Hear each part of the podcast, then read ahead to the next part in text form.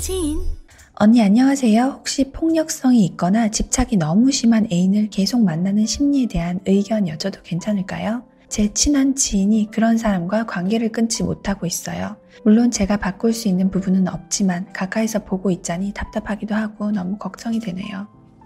하... 끼리끼리 만나는 거야.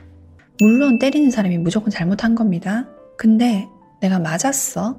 그럼 정리를 해야지. 폭력성이 있는 사람이라고 해서 아무나 때리지 않습니다.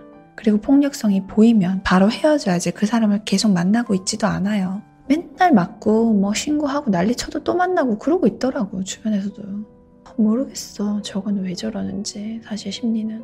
근데 아무튼 대단해요. 그 사람들은 일반적이지 않아요. 우린 평범한 사람이면 때리는 사람을 낌새만 보여도 헤어지고요. 내가 맞잖아. 한 대라도 맞으면 정리를 하는 게 보통 일반적인 경우야. 그리고 보통 사람들은 짜증이 나거나 그런 일이 생겨도 사람을 폭행을 하지 않죠. 폭행을 하는 사람도 문제고 당연히. 근데 폭력을 당하고도 헤어지지 않고 있는 건 둘이 잘 맞다는 거잖아. 우리가 해결해 줄 수 없다. 어차피 일반인은 저 심리 자체를 이해할 수가 없다.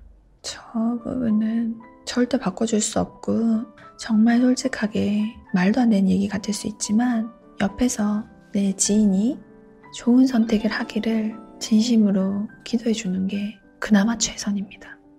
정말요. 친구를 걱정하는 좋은 마음, 예쁜 마음은 안타깝지만 너무 그거에 대해서 내가 어떻게 해줄 수 있는 게 없을까를 고민하면 어차피 답은 없어요. 그래서 그 친구가 진짜 행복한 선택을 하기를 그냥 바래주는 것밖에 없어요, 진심으로.